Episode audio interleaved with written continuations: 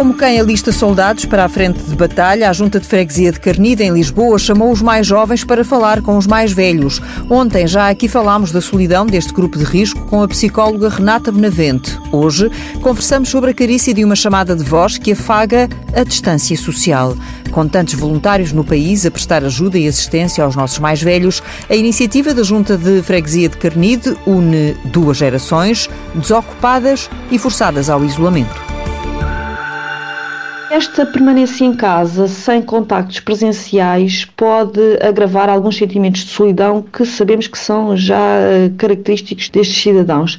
E, portanto, todas as iniciativas que venham minimizar estes sentimentos de solidão são, são bem-vindos, porque nós sabemos que a solidão está associada a indicadores menos positivos no que diz respeito ao bem-estar e à saúde psicológica. Está, por exemplo, associada à mortalidade em adultos com mais de 60 anos e, portanto, traduz-se num fator de risco acrescido crescido para uma série de dificuldades. E a implementação de medidas, programas que combatam esta solidão são naturalmente bem-vindos eh, e nesta fase mais difícil constituirão com certeza uma forma de minimizar os impactos de alguma ansiedade, dificuldade em, em aceitar estas limitações que uh, estas pessoas poderão vir, vir a apresentar. Por outro lado, iniciativas que promovam este contacto entre grupos etários diferentes diferentes e neste caso estamos a, a pensar em, em, grupos de jovens e grupos de cidadãos séniores, são muito positivas porque potenciam as relações entre as gerações e promovem, no fundo, esta aprendizagem intergeracional, o apreço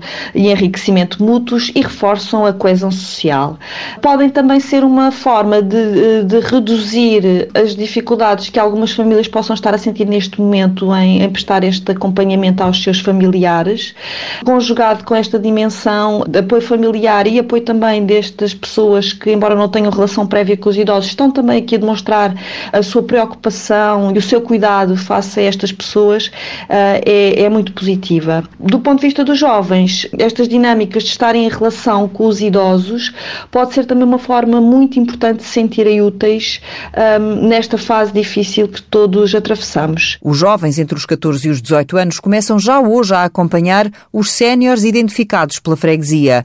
Não se conhecem, nunca falaram, mas o encontro já está marcado para depois da pandemia. A ideia de que no final desta fase mais complicada do ponto de vista do contágio eh, será dinamizado um encontro presencial entre os dois grupos um, permitirá também, por outro lado, que estas pessoas eh, perspectivem uh, o fim desta situação de, isolamento social.